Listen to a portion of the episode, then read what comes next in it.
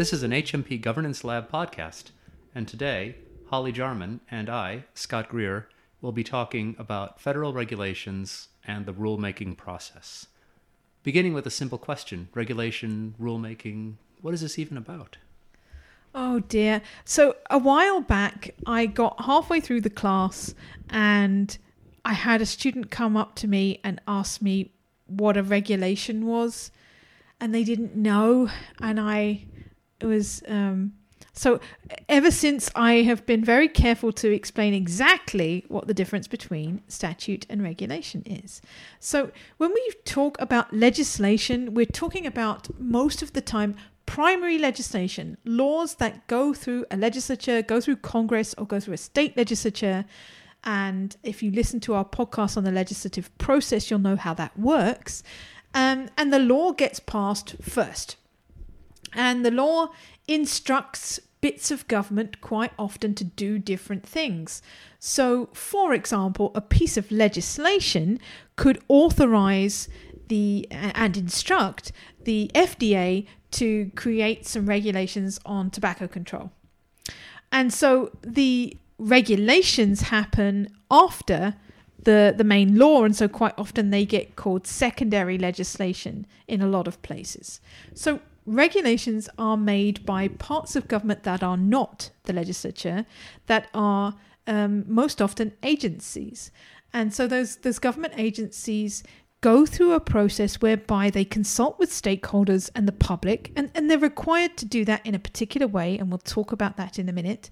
And they basically via that process then draft and create a set of rules that put the main law into practice essentially.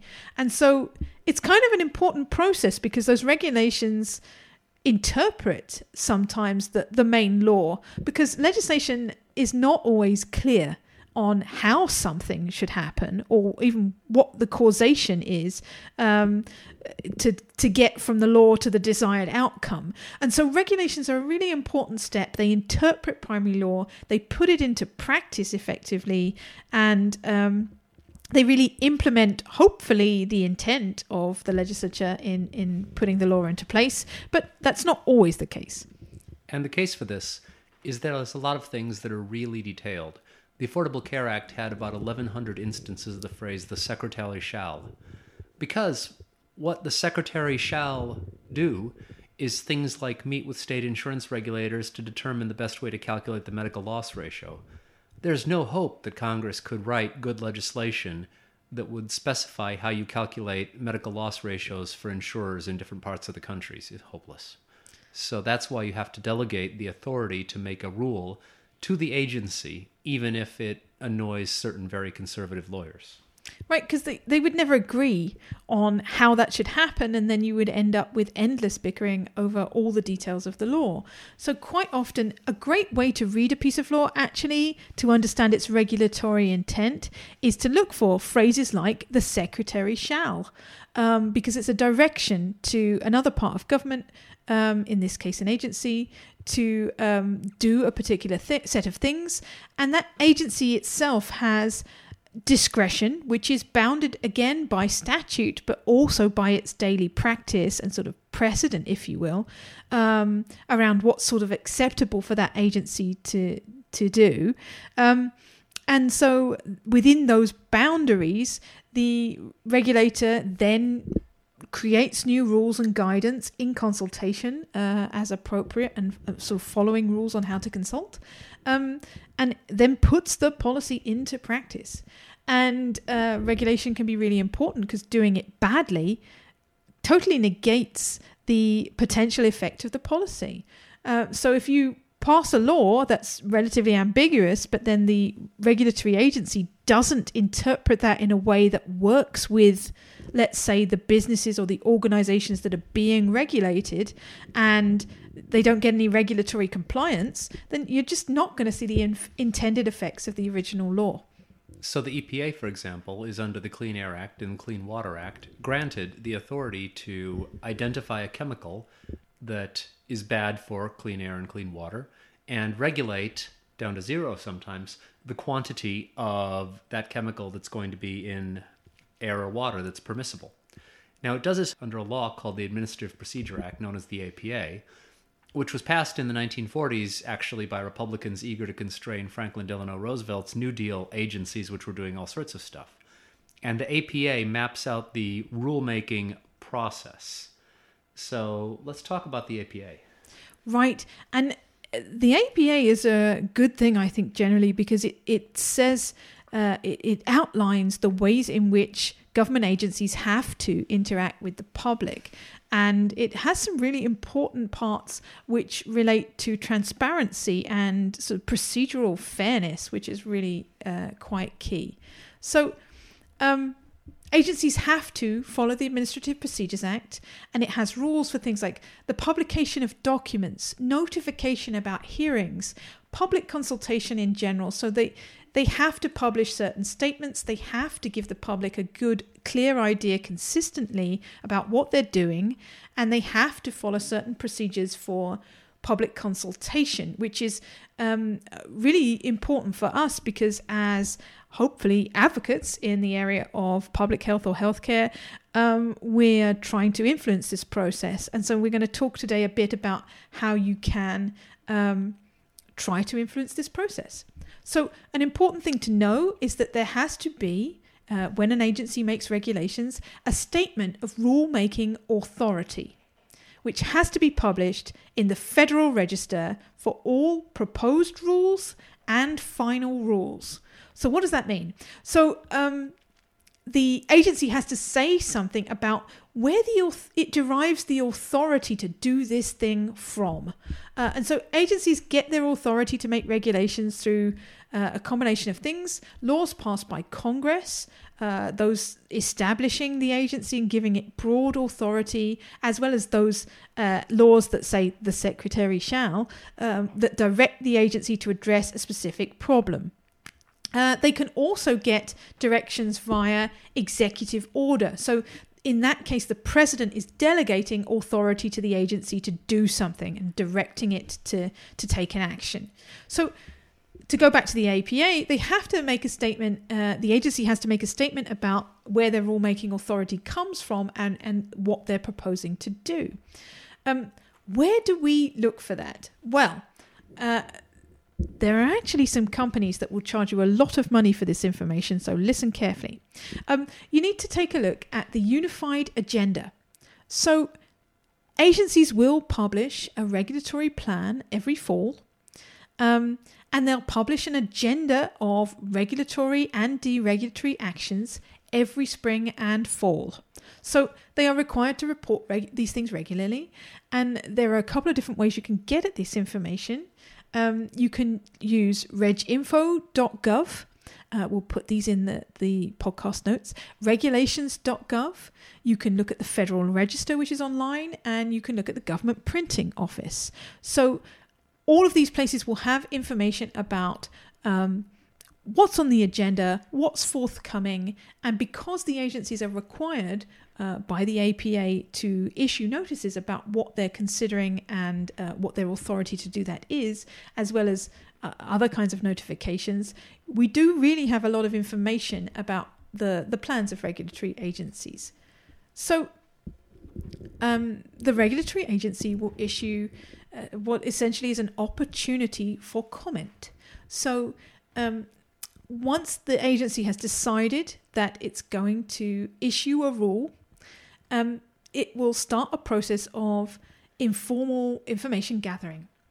Uh, and at this stage, the public can kind of petition the agency uh, for the rulemaking to happen. So um, once the agency's decided it, it, it, wants to look at a particular issue, um, you can, as a, just as an ordinary person, petition them to say, yeah, we, we want this to happen. We want some rulemaking on this issue, and here's why we think it's important. The agency publishes intent in the Federal Register. So, luckily for us, the Federal Register is online and it's searchable by topic. So, we can take a look by agency, but also by subject area. Um, and the agency issues an advanced notice of proposed rulemaking.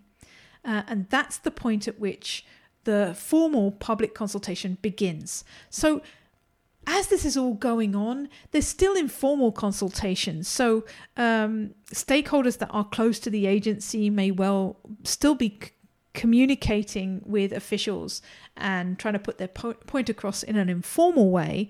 But lucky for us, there is also a formal public consultation that has to happen by law. Um, and so that's our opportunity to be part of the conversation.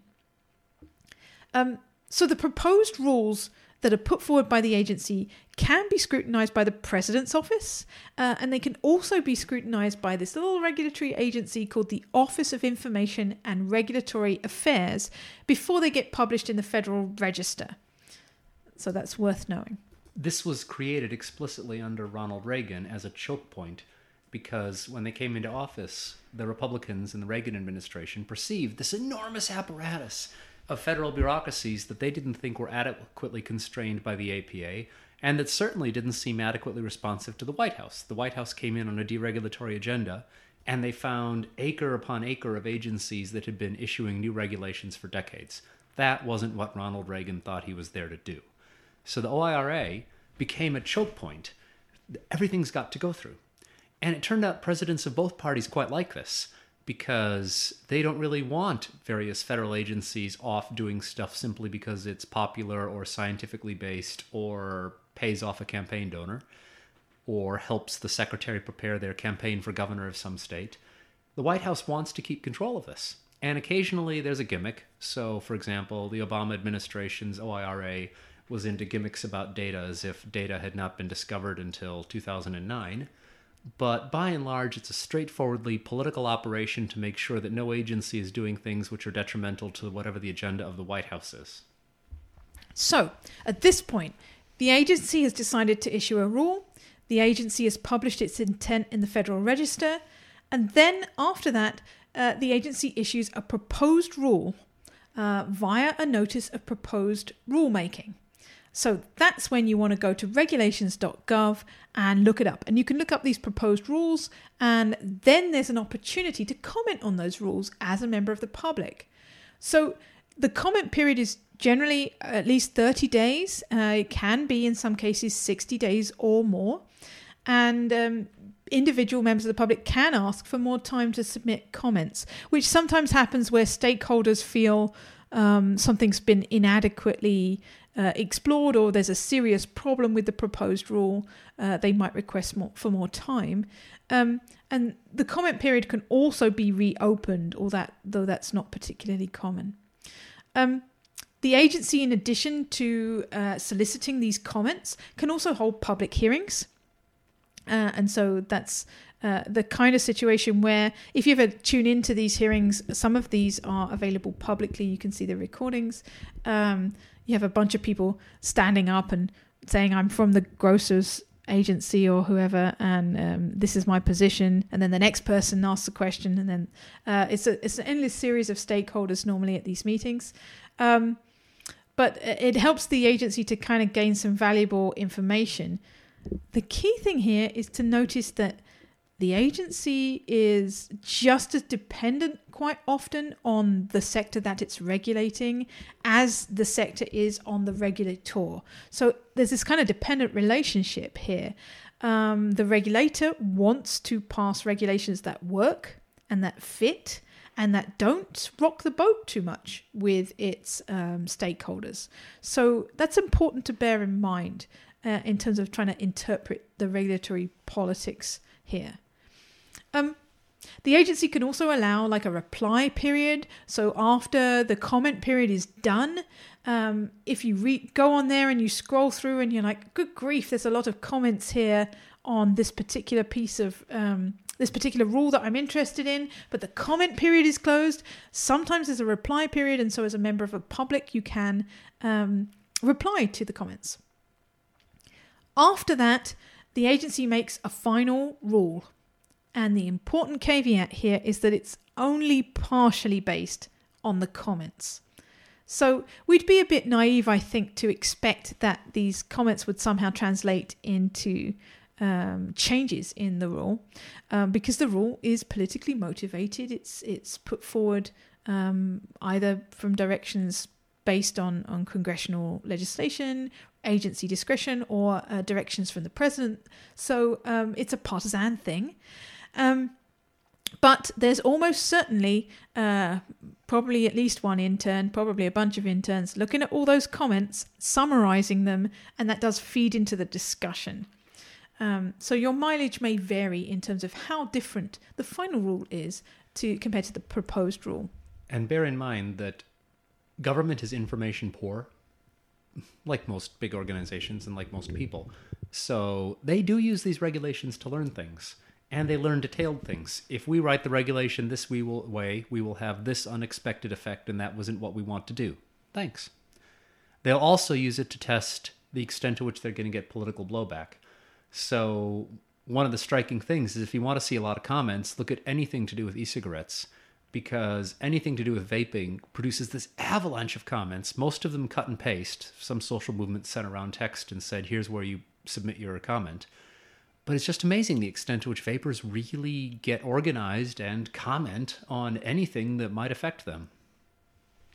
Yeah. So at this stage, it's important to note that the president and OIRA can add opinions. So they can come in again at the end of the process and um, influence the decision on the final rule uh, at this stage.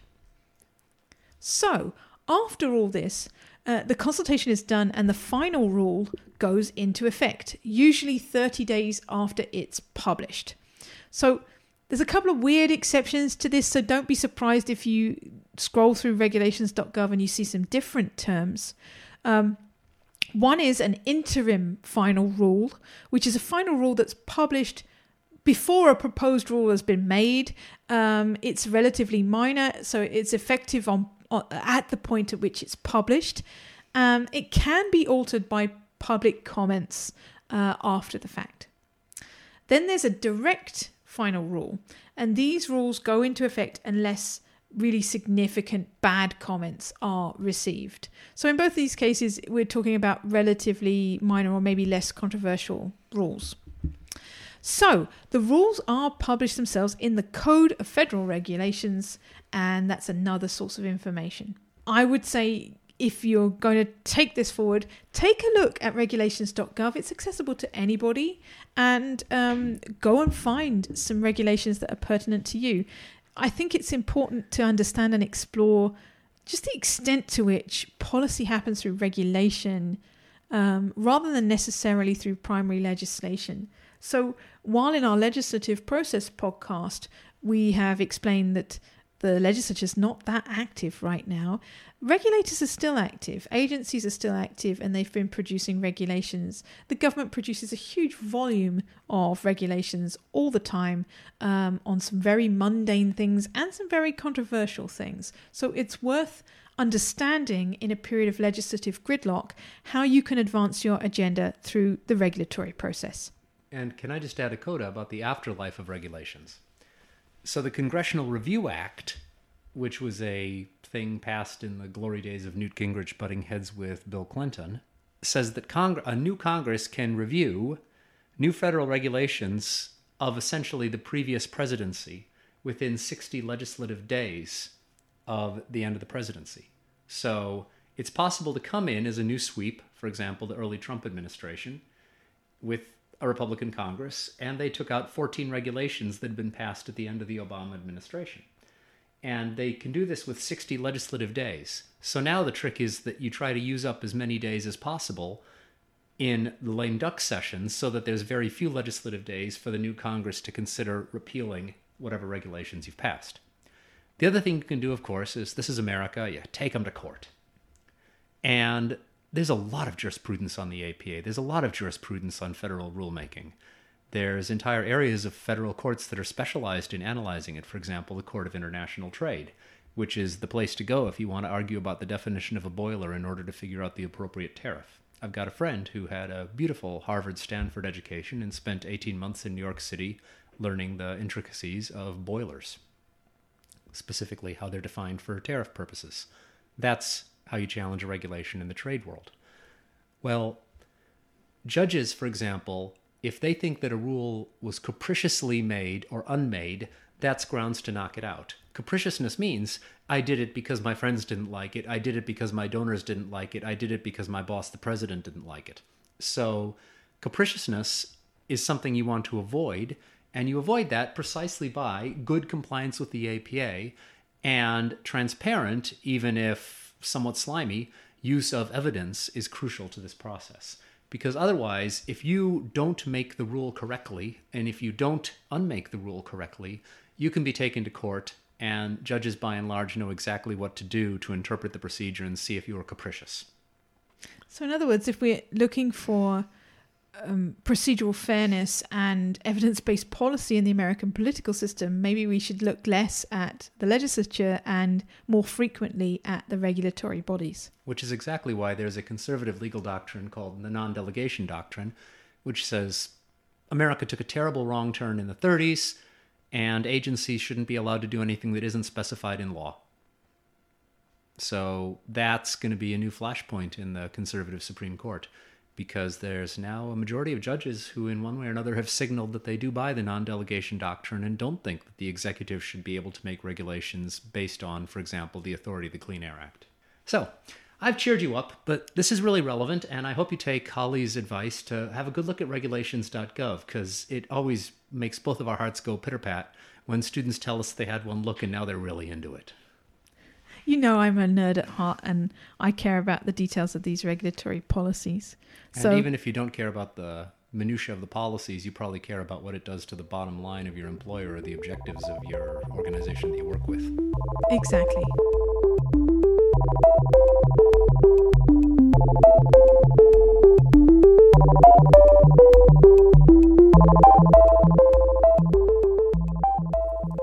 This has been an HMP Governance Lab podcast. If you're interested in learning more about our research, come and find us at hmpgovernancelab.org or follow us on Twitter at hmpgovlab.